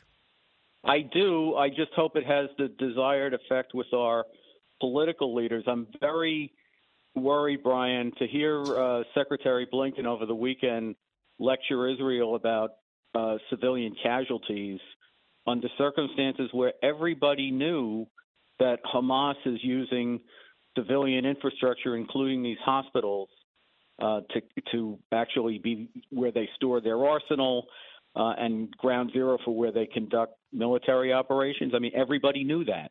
So if you're going to lecture Israel about, you know, you, you we don't want to see firefights in hospitals, then how are they supposed to win this thing? And I, I say that because unless you allow them to win, then you are going to sustain Hamas, which means you have a future of more civilian casualties. So war is terrible. Um, the prospect of collateral damage and civilian casualties is terrible. But the reason that those civilians are trapped in that hospital is because Hamas didn't evacuate it. Uh, so it's Hamas that's responsible for these casualties. And I think our government, I hope that our government feels pressure from the broad middle of America that supports Israel and changes its tune because I don't see how you can if Israel doesn't win this, then we just have a future of more jihadism and civilian casualties. Yeah, 300 liters of fuel were going to be brought to the Shifa uh, hospital, but it was rejected. Hamas forbade the hospital from taking it. Gaza's Hamas run health ministry has been warned for weeks that the hospitals are running out of fuel. The IDF delivered it on great risk to them, and it was rejected. What more proof do you need? They say underneath that hospital is a network of tunnels. Let's see. Hamas says, right. no, we don't have it there. Right, including an American hostage. I mean, multiple American hostages, but we're now hearing that there's a toddler who's an American Three, hostage. three years I- old. and- yeah, and and I have to say, Brian, you know, I'm I'm old enough to remember how um, I was in college at the time, how the hostage crisis, the Iranian hostage crisis, destroyed Jimmy Carter's presidency. I mean, there were a lot of problems with it, but that was like the signal issue of the 1980 campaign, and. I- just I believe that because they they worry that it will redound to Trump's benefit, that the media is not covering the fact that in addition to all the other atrocious stuff that came out of October 7th, 33 Americans were killed, which is bigger than almost uh, most of the terrorist attacks that we've suffered since the 1980s. Um, you have at least 10 American hostages being held, which should be, if this was a Republican administration, page one in every newspaper in America would be about No the question. crisis. Um, so, you know, Iran is making war on us. We have, like, uh, I think I saw with Bret Baier reporting last week that we've had something in the neighborhood of about four dozen attacks on American troops. I think Jennifer Griffin said, you know, 25 48. traumatic brain injuries. Yep. I, I mean, Iran's making war on us, and, you know, you can read about it on page 27 at the bottom of the page in the New York Times. It's unbelievable. Yeah, I know. And we answered back, and I'm going to talk to Jennifer about that in 15 minutes. We answered back with two strikes. One was a training base, the other was a depot, and there was secondary explosions according to the video that they're showing everyone. So I'm glad they hit that. But you know where the bulk of the attacks are coming from? Iraq, 14. So they're coming at 14 in Iraq, but we're hitting Syria. Listen, I know there's there's real bad outfits in Syria too, but what are we so afraid of in Iraq? We we know that place like the back of our hands right now. Yeah, well, I, I kind of agree with what I heard uh, H.R. McMaster say last week, which is we have to convey to the Iranians that we know what the return address is uh, on on all these attacks. And yes, they're launching from Iraq, but I think you know unless the Ayatollah thinks that the, there's a smart bomb coming through his window, or is at least made to fear that that is a possibility, I don't think you're going to get their attention. You know, I think that it's going to be interesting to see who stands with whom, and you have to go out there and show people the video of what happened October 7th and know that they feel as though they didn't finish the job. The game plan was to go even deeper into Israel, get more hostages, kill more people, and I go back to that intercept of that of that killer calling back on the on the, the uh, the Israeli who he just killed, grabbing their Right. phone, calling back to his house, saying, "Mom, I've killed Jews. I've killed Jews. I got the blood on my hand. Check out the WhatsApp. Dad, I've killed Jews. Look, uh, listen to me. I killed Jews." And I said, "Just come home." He goes, "No, no, I killed Jews. I swear. You make me so proud." I mean, think about that mindset. Yeah, well, you know the the difference between today, Brian, and 30 years ago, and I'm dating myself here, but when I tried the Blind Sheikh and the and the people who bombed the World Trade Center 30 years ago now, we were able to prove in court what the ideology was that fueled these attacks. And there was no doubt about the fact that it wasn't about Zionism, it's anti Semitism. And Jew hatred, it just ha- it, happens to be a fact. It's, it, it's part of their doctrine. So, you know, for years we've had transnational progressives in America and around the world who want to delude themselves and the rest of us into believing that this is just a parochial political issue that's about Zionism. And in fact, it's about Jew hatred, and it's always been about Jew hatred. We knew that in the 1990s, but for some reason we don't want to register it today. So Chris Christie's there, and here's what he said. Cut 12. I intend to go back um, to the U.S. and uh, talk about this regularly so that uh, the American people who are being asked to sacrifice and to help um, Israel financially and militarily will know that what they're doing is uh, not only a, a noble effort um, on their part, but also um, what friends do for friends. And uh, America has no greater friend in the world than Israel and uh, we need to make sure that we refresh that friendship um, at times of peril like this. But you pointed out to this problem and this mindset in 2011. You told us you wrote a book about it. You tried to contact Senator Schumer about it, but he wasn't buying it. Well, I think it's not. Um, this isn't a deep dark mystery. It's just something that we don't want to grapple with. And I, I, I applaud Governor Christie for what he's doing because really what this comes down to is are you on the side of civilization or barbarism?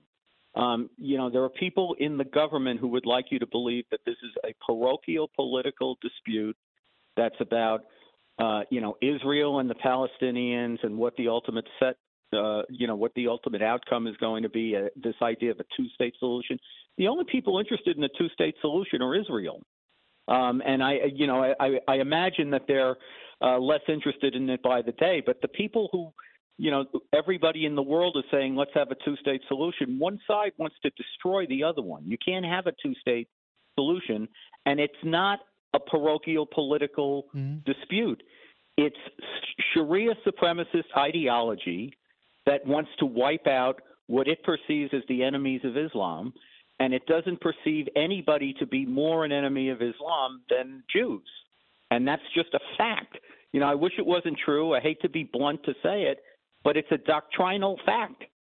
Um, and until we until we come to grips with it and are are amenable to looking at it in the eye and understanding it needs to be destroyed, then we're going to you know we're going to be in this continuous loop where every four or five years we have something atrocious like this occur. So, so they're trying to make heads of it. They don't understand. They have to make sure the American public is zoned in on this. They probably know that this administration's terrible communicators.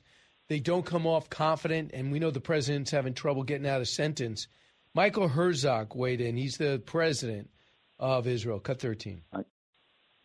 What we see today with more and more people uh, moving to the south indicates to us that these people do not want to serve as human shields for Hamas. They understand. They don't like us, but they don't like Hamas either. And that Benjamin Netanyahu later on says we have to have a presence in the region. And they say, no, you don't. He said, yeah, we do.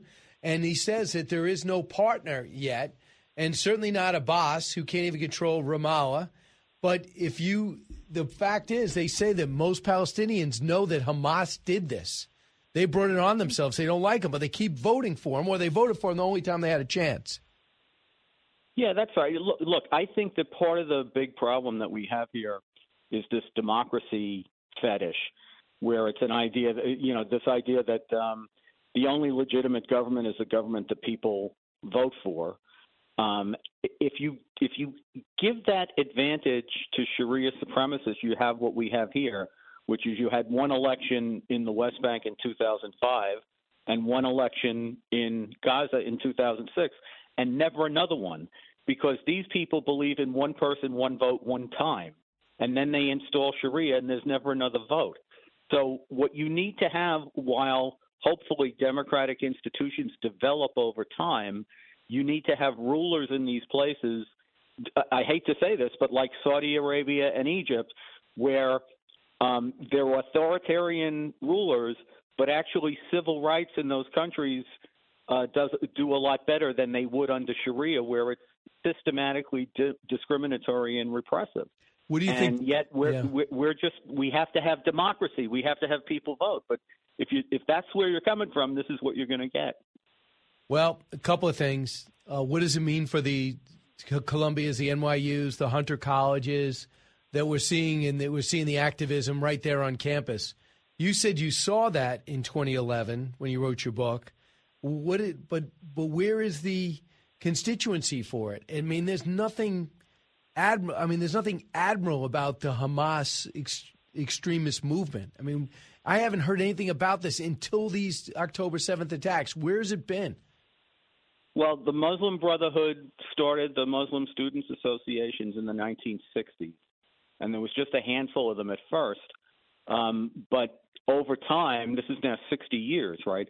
So they've uh, you now have four or five chapters in most universities in the United States and Canada, and they are the propagators not just of like Hamas jihadism, but the the Muslim Brotherhood has an entire Sharia-oriented plan.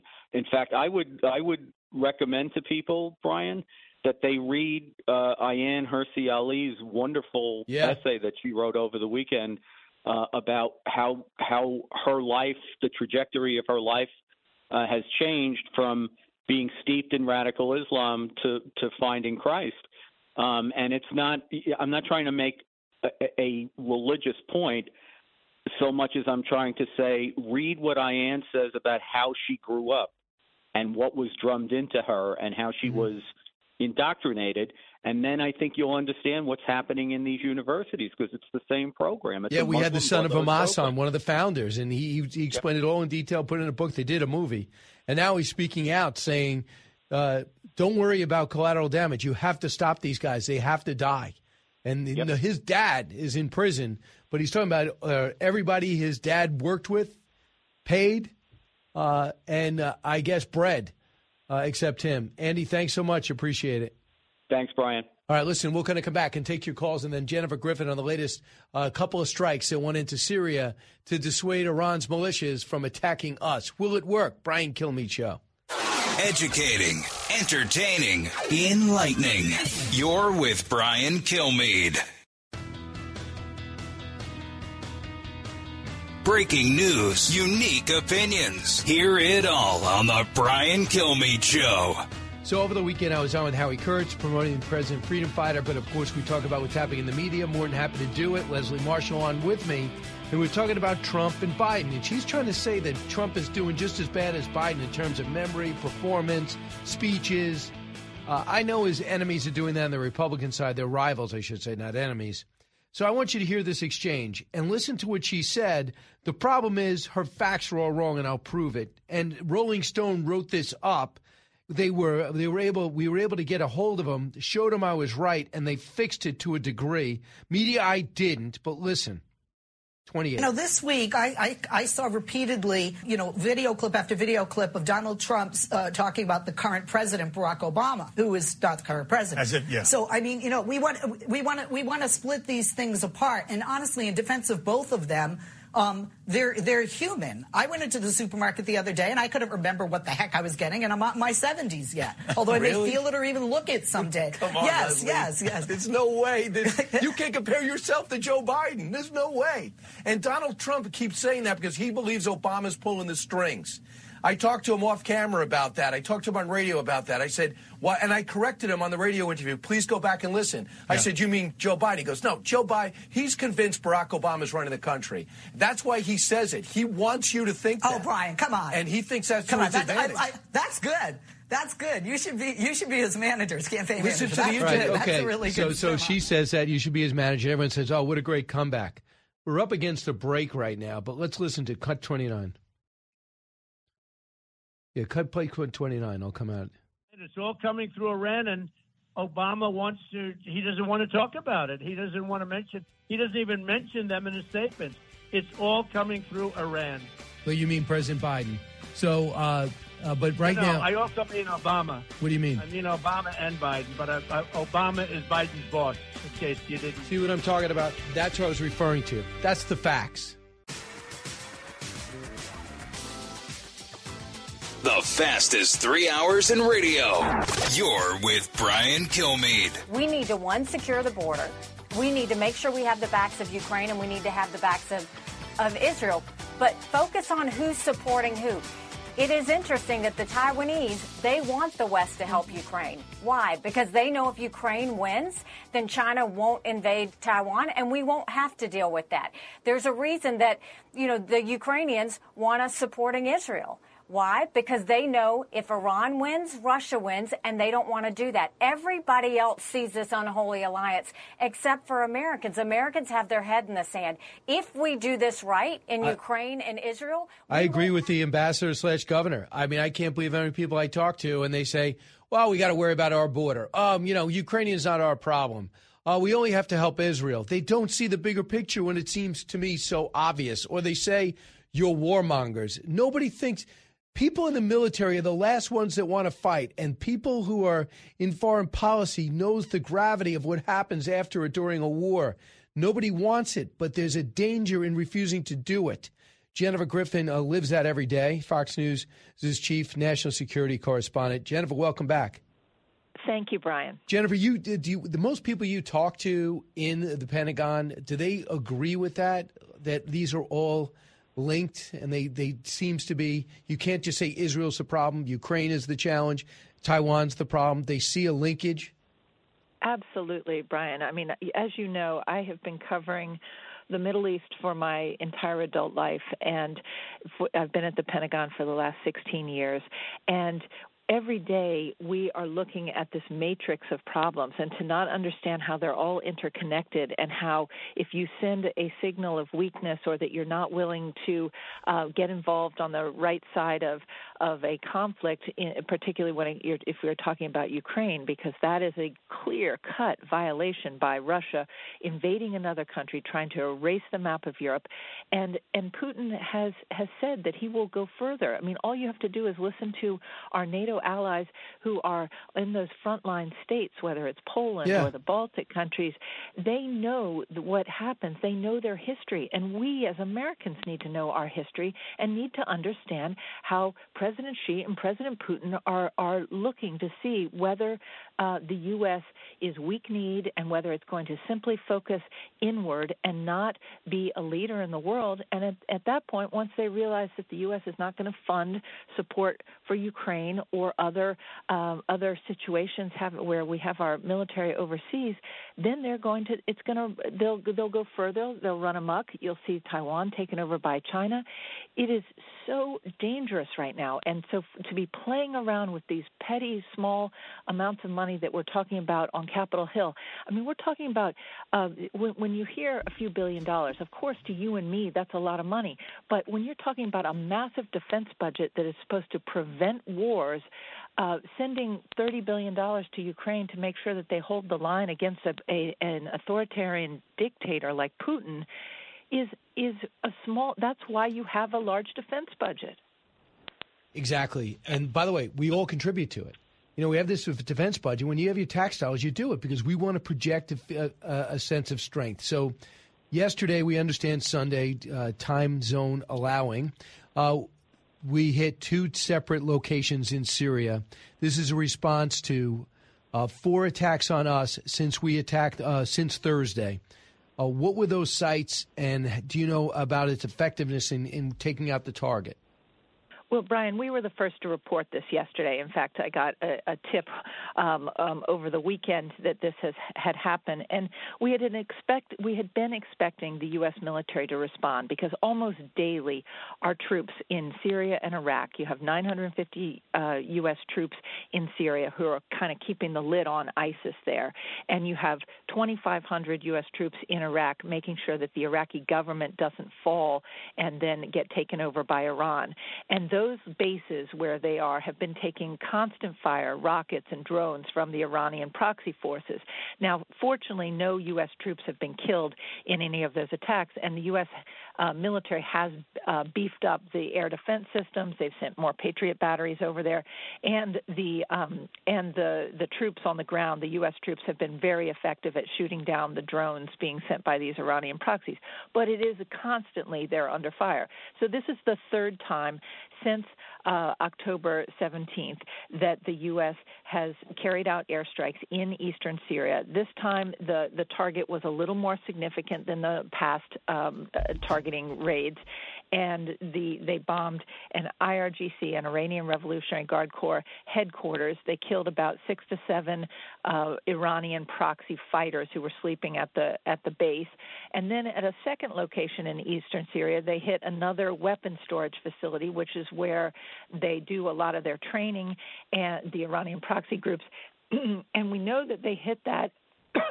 excuse me, Brian. We know that we hit that uh, that the U.S. Uh, military hit that second base because for two hours afterwards there were secondary explosions, and so that means there was a lot of ammunition, a lot of weaponry at that uh, facility. What happened in response? The uh, Iranian proxies were clearly angry at what they had lost because within minutes, uh, a, a base where U.S. military is based in um, eastern Syria near the Conoco oil fields came under fire. There were about six, 17 rockets fired at that uh, at that base. No injuries, no damage. But um, and then there were three other uh, attacks on U.S. forces in in eastern Syria today. What's happening what? is that the what's happening is that the the you the U.S. is going to have to send a stronger deterrent message to these Iranian proxies. And there's a great deal of hesitation at the White House and at the National Security Council level of not wanting to broaden out the conflict or give Iran any excuse to allow Hezbollah to get involved in the Israel fight, and so that is why you see kind of a tepid uh, reaction Mm-hmm. um, by the U.S. military to these constant barrage of attacks on U.S. forces. So, Jennifer, just to be clear, you're saying since we hit them on Sunday, they've hit our our, uh, our troops back. They have tried to fire back. They've fired rockets four separate occasions since that airstrike was carried out last night. That is, uh, again, no Yeah. U.S. injuries, no damage to the bases, but they clearly are angry at what they lost yesterday. So, why do you think it is that we're hitting the Syrian border and not hitting the locations in Iraq where some of this fire came from? Well, from what my sources have told me, is that it's very sensitive to hit inside of Iraq because you could be destabilizing the Iraqi government. Right now, the Iraqi government is very tenuous. If that government gets overthrown, you could see greater Iranian influence in the Iraqi government, and the U.S. would lose any sort of influence that it has in Iraq. So that is why you're seeing, even though the Iranian proxy forces are firing on al Asad uh, in Iraq, where U.S. Base, troops are based, even though those the troops in Iraq are coming under fire, the response from the U.S. military is coming in Syria because, again, it's very delicate in terms of the Iraqi government and the U.S. not wanting to uh, destabilize a, a what is it, basically a friendly government at this point. So, uh, a lot of moving parts. There's nothing simple. I get it, but uh, you know, Dan Hoffman, who knows more than I'll ever know about the region, said, and used to be a station in Iraq. He says that the Iranians like having that presence there. I could see how the Russians and Chinese would, but I wouldn't think there, there's any advantage to us having this, these aircraft carrier groups in the region. I'm not sure I understand what you're saying. That Dan Hoffman uh, says that- Iran likes the, the distraction that we're in this region uh, with such great uh, force. And I can't see for the life of me why he Hmm. would think that because it seems to work against Iran's best interest to have our power on display. Yeah, I think what he might be arguing, and I, and I didn't hear what he said, but I think what he might be saying is that Iran is having huge domestic problems, as we know. They've had protests by the young women who wanted to take off their hijab. They've had to crush those protests. They're, the regime is very unpopular. The uh, inflation rate is incredibly high in Iran. They're they're having a shortage of a cash shortage, and so they are they're trying to distract from their domestic problems by focusing outwards. And so to have the sort of what they call the Great Satan on their doorstep with a big aircraft carrier in the Strait of Hormuz, that gives the the mullahs and and the leaders of Tehran an opportunity to say, see, we have to do this. We have to support uh, Hamas and Hezbollah and these Iranian proxies, and the IRGC is doing all this great uh, fighting over in Syria and Iraq. Uh, it's a way to distract from all their domestic problems. So it's possible that what Dan is saying is that that the aircraft carrier is such a large symbol of American power and prowess. But I think the message that CENTCOM wants to send to Tehran is, hey, if you're uh, if you kill Americans in these strikes on any of our bases, if you actually kill an American, and if you fire missiles, remember the Iranian government has some long-range missiles. The ballistic missile program was one of the biggest problems um, of that Iran nuclear deal because it was not touched. And they have ballistic missiles that could hit Israel. It could hit uh, U.S. bases that are very vulnerable all across the Middle East. And if they use those, there's just a reminder hey, we have an aircraft carrier group. We've got uh, warplanes. Uh, we have a capability that you that it is unmatched, and just don't don't try it. Yeah, I guess so. When you when you see uh, who's has the most influence with Netanyahu, is he constantly uh, on with state Secretary of State? Is it with President Biden? Is it with Austin? Uh, and the pressure that he's receiving to pull back and so-called pause or ceasefire. Where's that most of that pressure coming from? I, think his relationship probably is straight president to um, prime minister. So he's he's talking to the White House. It's uh, they're certainly the defense chiefs. Uh, defense Secretary Austin was on the phone with uh, Defense Minister Gallant. Certainly in terms of weaponry, going to uh, support the defensive um, missile defense systems that the U.S. has been sending over to Israel to protect Tel Aviv and other cities. That is coming through the Pentagon. So there there are relationships, uh, but I think uh, Bibi Netanyahu is talking directly to the president and to probably Jake Sullivan. And I would say that when you talk about pressure, I mean, there hasn't been a great deal of pressure because you can you can see that, that the Israelis are moving forward in Gaza and um, and they they are not uh, they're not instituting any sort of ceasefire. Um, but the White House also isn't putting pressure for a ceasefire. What they want are sort of four hour windows so that humanitarian aid can get in. Uh, but the questions that they're asking are fair questions. The questions that the White House is asking and that the U.S. military, who has some advisors on the ground in Israel, is asking is what comes next? Okay, you can go in there and you can clear out northern Gaza. You've moved 1.7 million Palestinians now to southern Gaza. Uh, most of their residences are damaged in some way. Are they going to be able to return back to northern Gaza? What comes the day after? And we've heard kind of some doublespeak from Bibi Netanyahu. On the one hand, he told Bret Baier that, that Israel does not want to occupy Gaza when this is over. And on the other hand, the next day he went down and met with the southern communities in, in southern Israel and told them that the, the Israel would provide security in Gaza uh, you know, for the fu- for the near future in Gaza um, and after the Gaza raid because uh, they don't trust anybody else to do so. So it's really the day after is going to be whenever that comes, whether it's a year from now uh, or a few months from now. Uh, how they're going to manage Gaza, mm-hmm. how you're going to have a, a, a, government there, because Hamas is pretty woven into that that that society. I mean, it's a movement. It's not a uh, small terror cell that can be eradicated. And so, I just don't know who's going to lead. Uh, you know, you have 2.3 million people there. What are you going to do with them? And Egypt is not going to take them. They don't want to leave, and Israel is going to have have um, a, a, very huge security issue, even after, even if they can um, can get to the Hamas leaders and kill them. I mean, Brian, you remember I was in Israel, based there for seven years. Yep. Every time I interviewed a, a Hamas leader, and I did so you know almost weekly. Uh, they they were killed very shortly after that. The, the Israelis were targeting and killing Hamas military leaders, bomb makers, as well as their political leadership um, while we were there. And a lot of the names that that we see now, the names for hospitals there, are, are people that when we were there were assassinated by Israel. There's always someone to take their place, and so it is a real it, it's really difficult to understand what's going to happen the day after. I know I don't know, and I think they're openly. think anyone does. Yeah, I, I know. I know. I when I hear them openly saying, Herzog and company saying, "We'll know it when we get there, but we first got to get them out of there."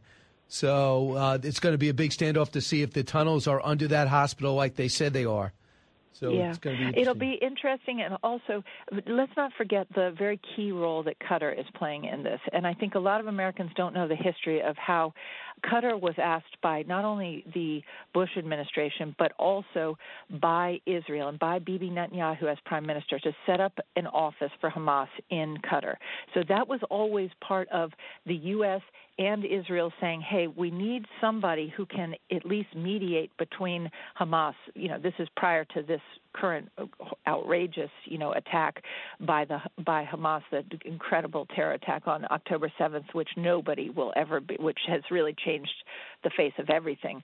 But prior to that, multiple U.S. administrations had asked Qatar to be play a mediating role with Hamas. They've done so. The best way to get the hostages out will be through uh, mediation with Qatar because those hostages, if you go into the tunnels, I mean, you're pretty much um, assuring that those hostages will be killed.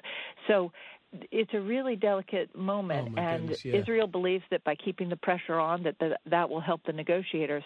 But again, um, this is this is a very dangerous time frame. I did not know that Israel and the U.S. were behind Hamas opening up a uh, office in Qatar. So thank you for that. Yeah, it's a very interesting history, and and I've seen the letters from um, from various um, State departments, and you know, going all the way back to Condi Rice, and um, and then of course Bibi Netanyahu had always asked the Qataris to provide the money to Hamas in Gaza after Hamas won the election, so that the hospitals and that the you know that the government could keep functioning because you know the problem is Israel knew that that you've got 2.3 million people there and and Yep. they need water and they need electricity so it's Qatar is going to be the best bet to get those hostages out Jennifer, thanks so much. Busy time. I don't know how you're juggling it all.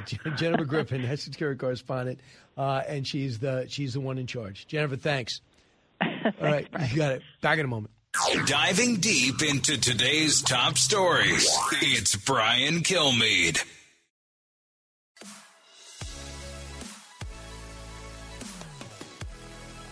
The talk show that's getting you talking. You're with Brian Kilmeade. Hey, welcome back, everyone. Just wrapping everything up. Uh, hope to see everybody in Connecticut, Madison, Connecticut tomorrow. Uh, signing, uh, signing uh, Teddy and Booker T, uh, two American icons, blaze the path to racial equality. I just love talking about our past, especially our recent past. Let's go to Cliff in Waterbury, Connecticut. Cliff. Hey, Brian, thanks for taking my call. You come to Connecticut. I'm I'm sorry I won't be able to see you. Wow, but listen, I feel real bad, real disappointed. Uh, Tim Scott dropped out. You know what I mean? You know, I thought he was a good guy. I thought you people liked him. What happened? He even picked up a white I, girlfriend. I think he's. I think he's coming back, Cliff. I think he'll he'll be in it. I wouldn't doubt that, that he's going to be a, a finalist to be vice president. Notice Donald Trump. No, notice Trump. that. Notice that Donald Trump never went after him. Always said, "Surprised Timmy got in. Great guy. Always got got senators, and he never went after Trump." So I think that that leaves that door wide open. Brian Kilmeade show.